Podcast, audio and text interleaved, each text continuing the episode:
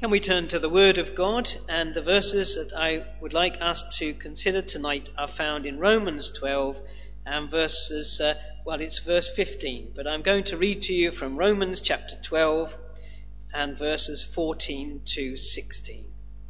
So let's hear the Word of God from the letter to the Romans and chapter 12 and verse 14. Bless those who persecute you Bless and do not curse. Rejoice with those who rejoice. Mourn with those who mourn. Live in harmony with one another. Do not be proud, but be willing to associate with people of low position. Do not be conceited. Well, some of the most interesting experiences of our lives are also the most challenging. This week uh, there has been talk of dropping the English name for Snowdon and uh, only using the Welsh name. Pictures of that mountain were on the television in the news broadcasts and they brought back memories for me of the one and only time that I have climbed Wales's highest mountain. It was one of the most exciting things I have ever done. Very rewarding when you reach the summit, but it was also the most challenging thing physically that I've ever done. It required determination and strength and perseverance and courage.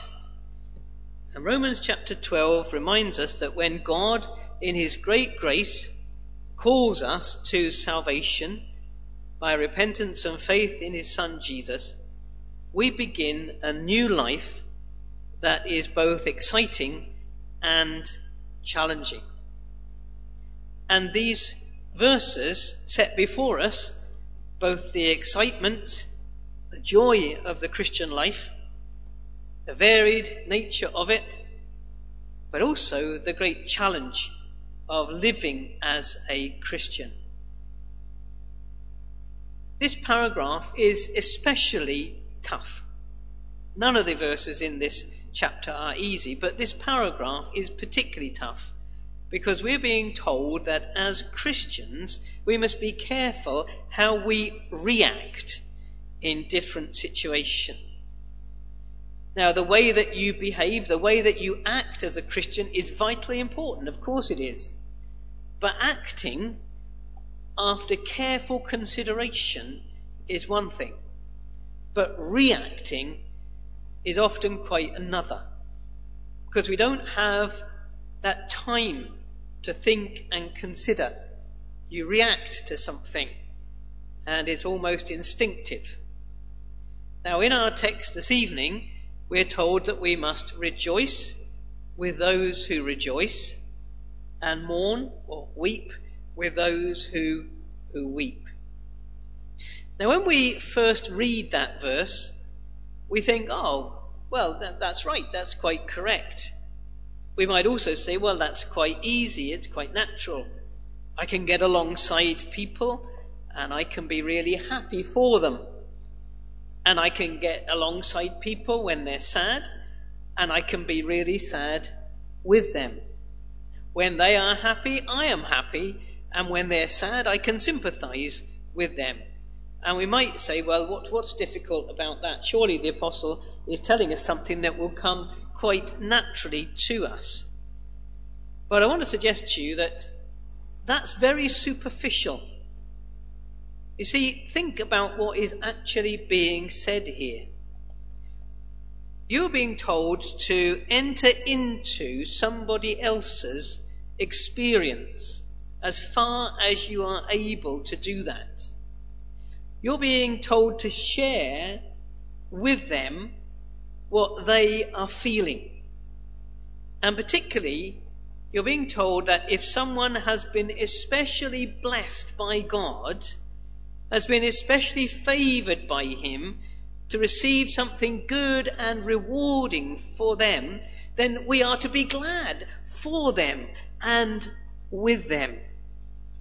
It's not just a matter of being glad for them, it's a matter of being glad with them. Rejoice with those who rejoice.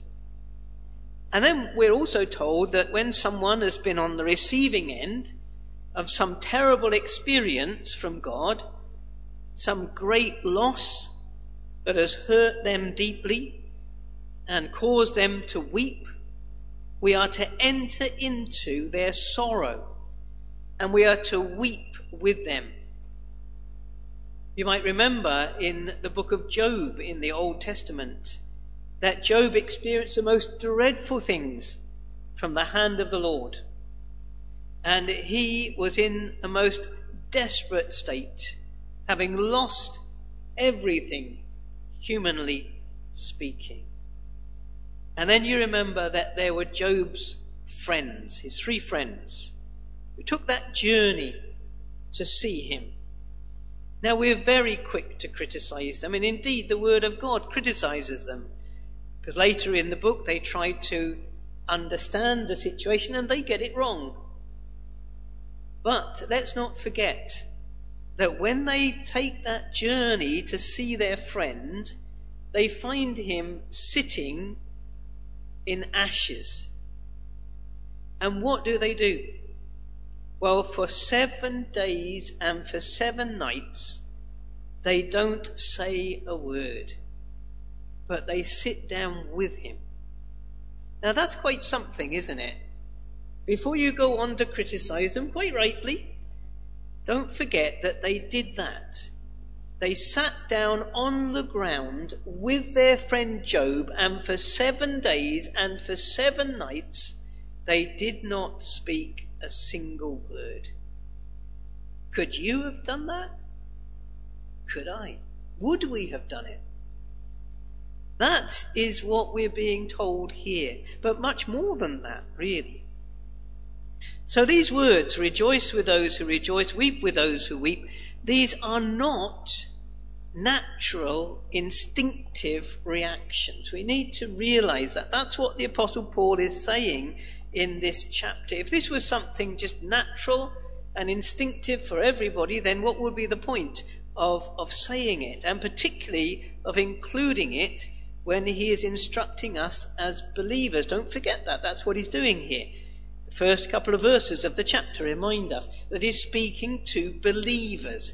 He's speaking to those who have known the mercy and the grace of God in salvation. He's saying, now this is the transformed life that you must live. Now, if this is the transformed life, if this is a result of the renewing of our minds, then it must be that these things are not natural to the natural human being the person who has not received the grace of God. So, although we might like to imagine that we would rejoice with those who rejoice, who've been just favored by God and received great blessing, and, and that we would sit down and share in the experiences of those who are grieving, the reality is that these things do not come to us instinctively. When someone is rejoicing at some blessing in their lives, naturally it is all too easy for us to be filled with jealousy and envy that could even lead to hatred.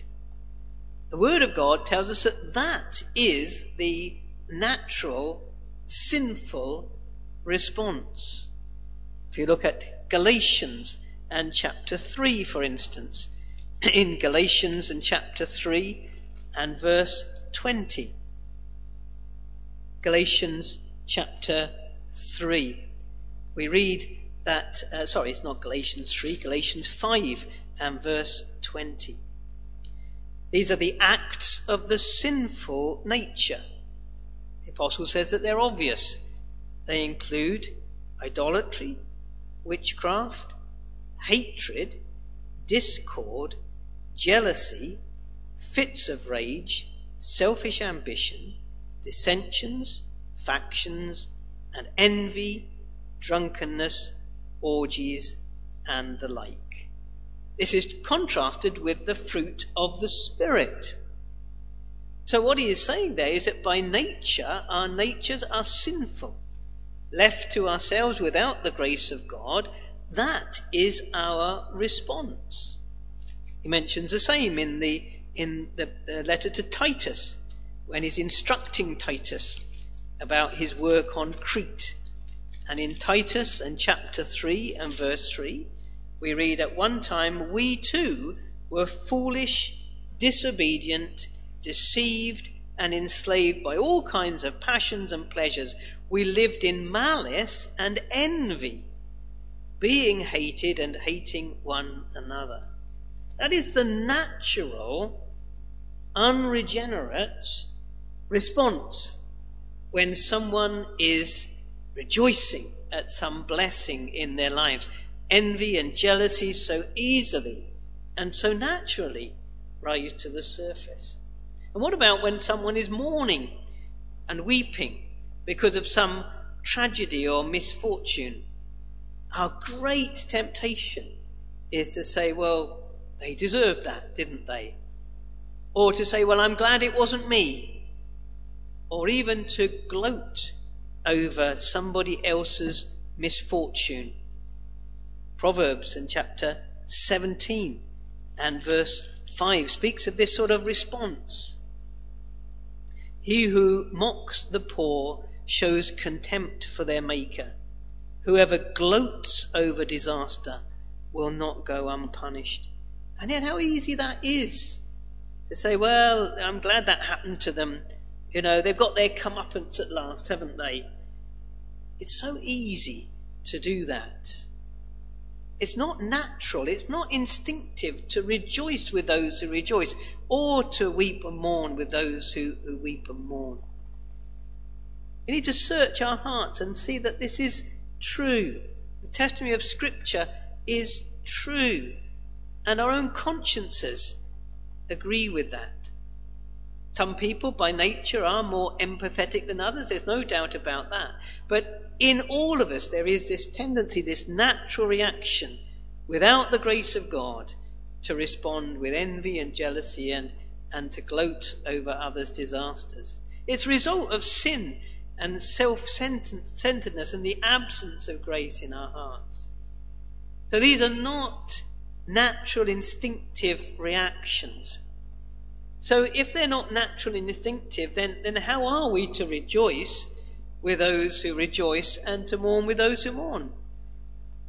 Well, these responses, these reactions are the practical result of our experience and our doctrine. Our experience is that we have come into a new family. Remember, the Apostle Paul is speaking to Christians here. He's speaking to believers, those who have received the mercy and the grace of God. And our experience is that we've come into a new family.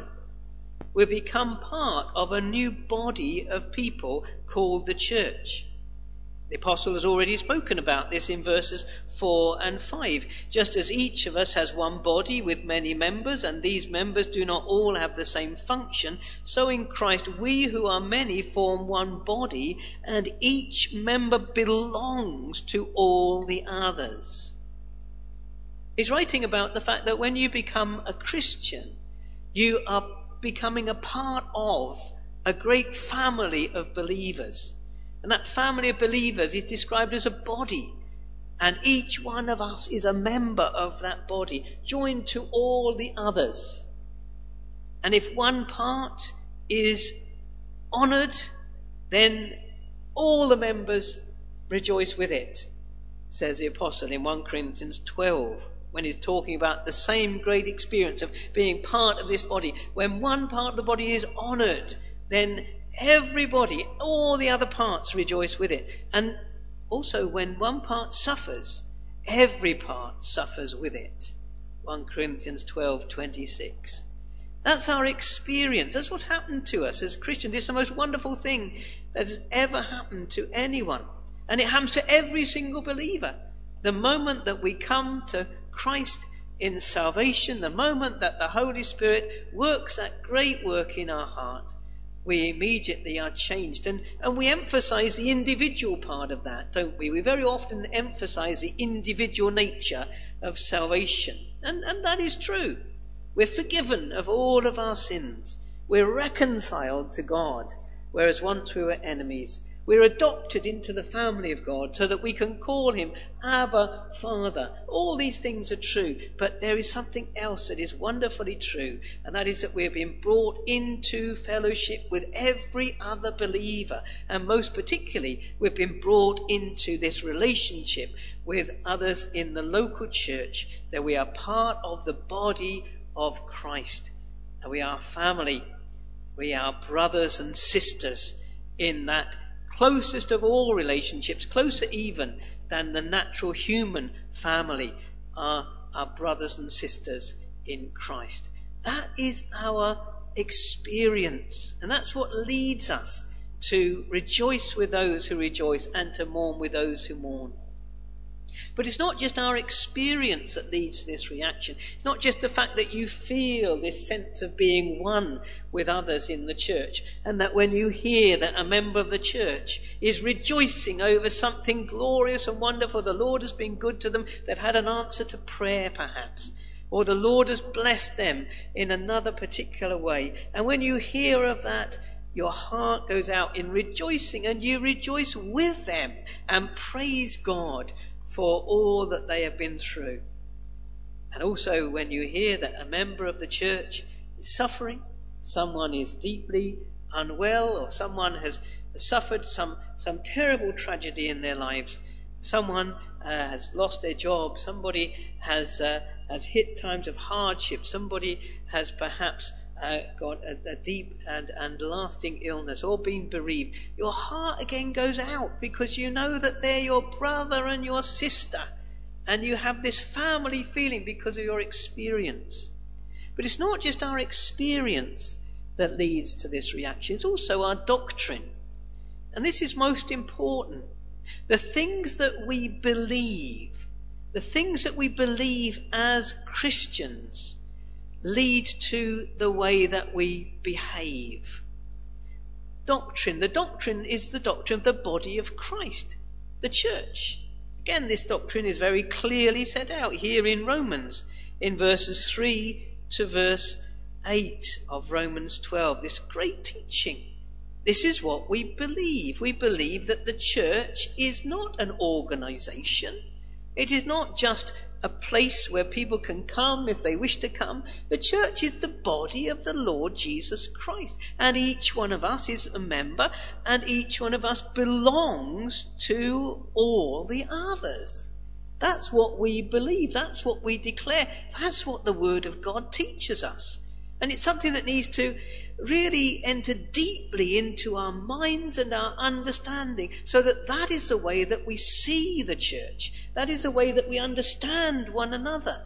That is what we, we believe when we're coming together. That's exactly what we're doing. We are part of the body of Christ and we are expressing that every time we meet, but not just when we meet on a Sunday for maybe an hour or two.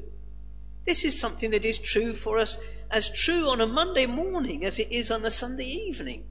And it's true all the way through the week. And, and we, we believe this, and it should affect the way that we behave. Communion, we, we will later on uh, remember the Lord Jesus' death for us. But communion is a great picture of the body of Christ, isn't it? On the one hand, of course, it speaks to us of our individual relationship with Jesus. And it's right for us to understand that. That when we come to communion, we are saying, when we take bread and we take wine, we are saying, the Lord Jesus Christ gave himself on the cross of Calvary for me. We are saying, the Lord Jesus Christ shed his blood on Calvary's cross for the forgiveness of my sins. Absolutely right. If we cannot say that, then we ought not to take communion because it is meaningless. It is a personal declaration of our faith.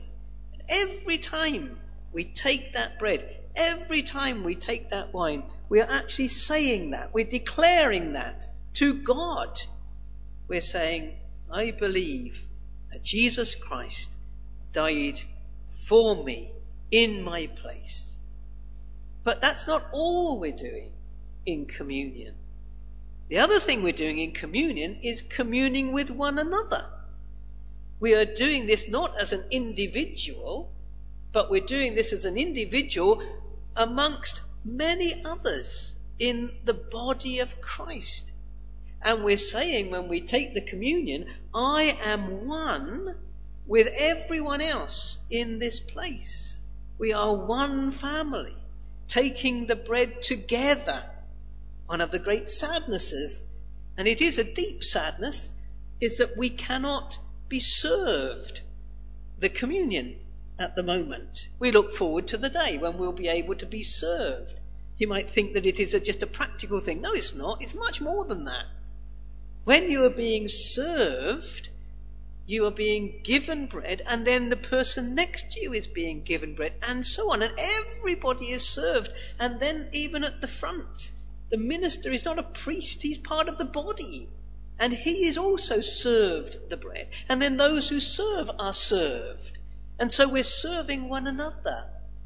And the fact that we do this together speaks to us of what we deeply believe and understand that we are part of the body of the Lord Jesus Christ. We're not, there's not just an individual, vertical relationship going on there in communion. It's not just between you and God.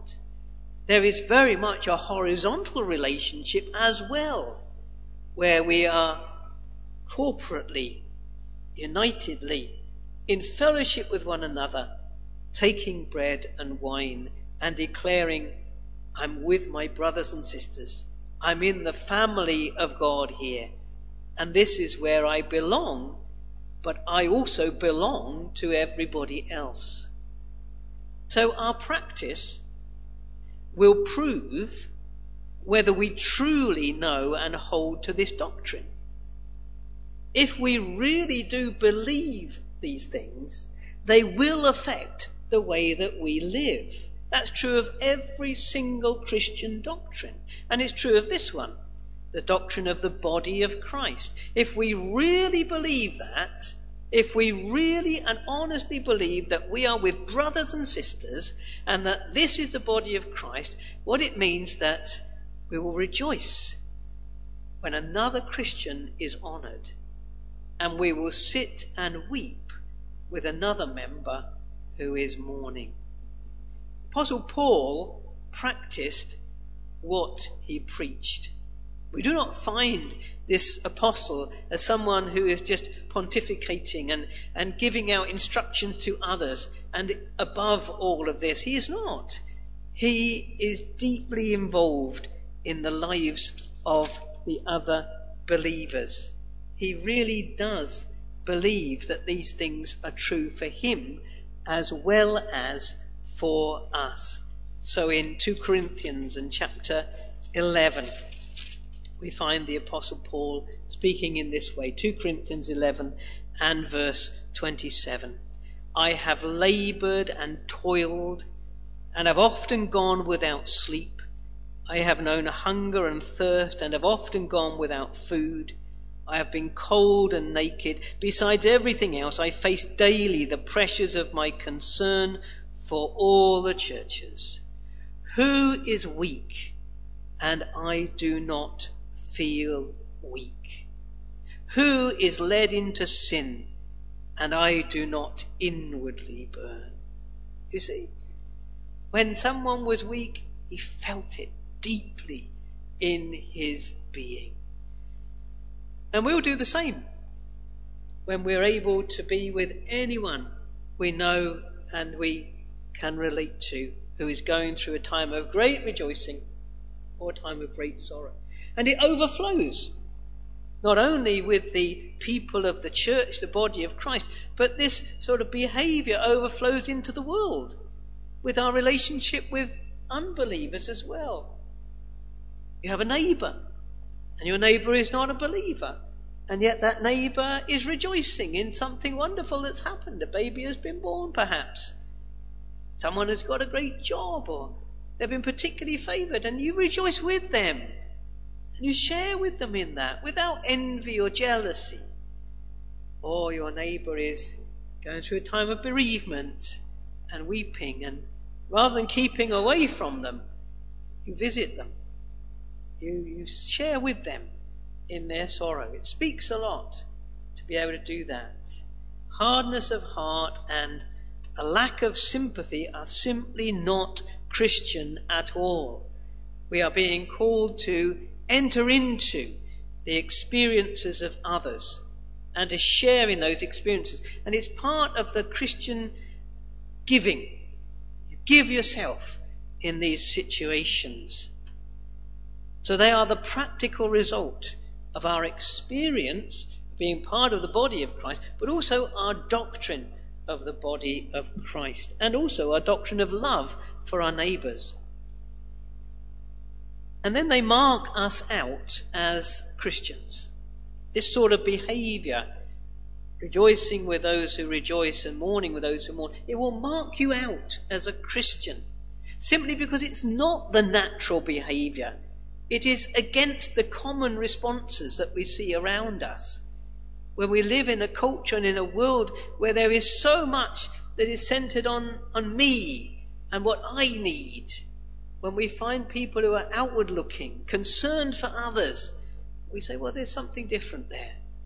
And for Christians, we must be different. So we return to the first few verses of this chapter 12 of Romans and remind ourselves that obeying this verse marks us out as those who have been transformed by the renewing of our minds because we've received the great mercy of our God. We've thought about these things. This is why I mentioned doctrine. You see, it's, it's to do with what we think and what we believe. It's the renewing of our mind that is important. The way that you think about other people will affect the way that you behave. And as Christians, we don't just behave from the heart. We don't just respond in, in feelings. We respond first of all by thinking and understanding and being transformed in the way that we see the world, the framework that we, we have to understand everything that's going on around us. It's a biblical framework. And that is where we must begin with the renewing of our minds, which marks out us as Christians. Christians will rejoice with those who rejoice. Remember in the Lord's parable of the lost sheep in Luke chapter 15, what do we read when the shepherd comes back? He says, Rejoice with me, I have found my lost sheep. That's it, isn't it? Rejoice with me, I have found my lost sheep.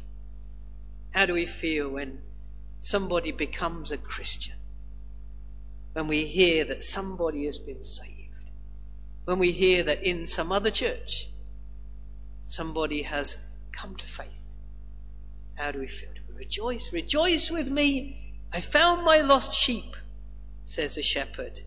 The Lord Jesus Christ, the great shepherd of the sheep. Rejoice, he says. Someone has come to faith. Or do we say, oh, that's not happening in my church? Oh, the people that I'm praying for are not being saved. As a Christian, we rejoice when others are saved, don't we? In the same parable, the lost son.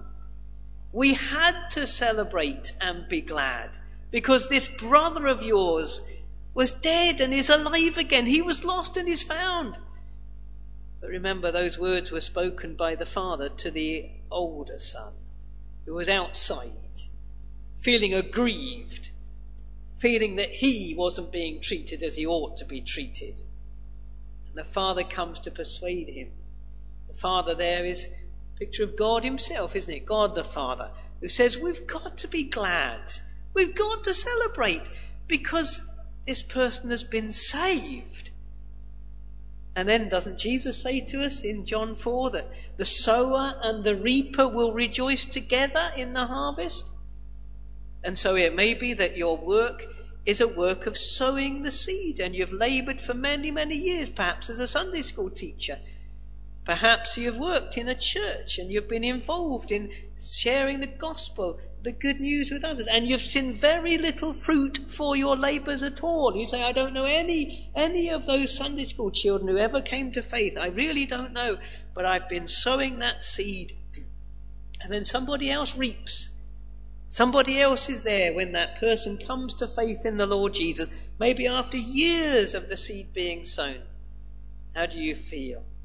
Oh, well, I'm always the sower and never the reaper. Jesus says, no. The sower and the reaper will rejoice together in the harvest. Whatever work the Lord has given you to do, when that results in the salvation of souls, you rejoice together. Remember Barnabas in Acts chapter 11. He, he's told to go up to Antioch because they've heard that there have been people up there who have received the word of God. And he discovers that the Gentiles have responded to the word of God. And oh, he goes up to Antioch to, to examine, to see the evidence. And what do we read of dear Barnabas, that son of encouragement? When he saw the evidence of the grace of God, he was glad. And the dear Apostle John, right at the end of his life, a very, very old man, he writes his third letter, 3 John verse 3. Oh, he says that he has great joy when he hears that people are being faithful to the truth. Great rejoicing, you see. That should be the thing that rejoices us more than any other, that someone has been favored by God with the grace of salvation. But all other mercies of God should also cause us to rejoice. But it's not just rejoicing, is it? It's also weeping. It's also weeping. And in some respects, that is just as hard as rejoicing. But for this, surely the greatest example of all is our Lord Jesus. We read of him, didn't we, in John chapter 11 at the tomb of Lazarus. Jesus didn't have to go there. Lazarus would rise again at the resurrection on the last day. Mary and Martha both knew that. It was the Lord's sovereign choice to come or not to come. But he go he went. He did go. It was dangerous to go. Last time he was anywhere near Jerusalem, people had tried to kill him. But he went. And not only did he go, but he entered into the grief of Mary and Martha. Does it surprise you that Jesus wept? Does that surprise you? You say, well, he, he knew he was going to raise Lazarus from the dead, so why is Jesus weeping? Well, I, there's a depth there, isn't there, that we dare not try to try to plumb too deeply because it's the Lord, isn't it? But we can at least say this: He was weeping with Mary and Martha. They were weeping, and he shared in that depth of sorrow. Also, that sense of the awfulness of sin, isn't it? And its consequences. So the Lord Jesus wept with them at the grave of Lazarus. And what about the Lord Jesus' compassion for the lost? when he saw them as sheep without a shepherd, and he weeps for Jerusalem. What about us? Do we feel that sense of compassion towards those who are lost? Do we feel that people are dying, perishing, and that they are entering an eternity of punishment and separation from God? Does that make us weep? Does the plight of the lost move us? Does the gospel move us to greater pity and concern for the lost? Mary Slessor was a, a missionary to Calabar in uh, Nigeria. Mary Slessor went to the she went to the uh, conference in Edinburgh in 1910. And uh, in 1910, with the, uh, the, the, the missionary conference there, she was listening to everything that was happening, and she was also just looking around and and she was concerned about everything that was was being said there because what was happening was that people were speaking as if there was no hell, as if there was no eternal punishment, as if there was no sense of the lostness of sinners. She was deeply, deeply moved by all of this. And because she was so deeply moved, later on she asked this Where are the men? Are there no heroes in the making among us? No hearts beating high with the enthusiasm of the gospel? Men smile today at the old fashioned idea of sin and hell and broken law and perishing world, but these ideas made men, men of purpose, of power and achievement and self denying devotion to the highest ideals earth has known. I ask you again, what about the lost? Does it move us? Do we weep because of the lostness of a world, because of hell and its and the consequences of the rejection of the gospel. Mary Slessor could say way back there in 1910, those words seem so so up to date, don't they? Where are the men? Where are those whose hearts are beating with enthusiasm for the gospel? We need to weep with those who weep. The lost don't weep for themselves, do they? But they should do. If only they knew. And they need to hear. So we need to have this sense of entering into the experiences of others, their rejoicings and their sadnesses. This is a world of ups and downs. It's a world of great rejoicing and great sorrow. It's a world of great blessing and great tragedy.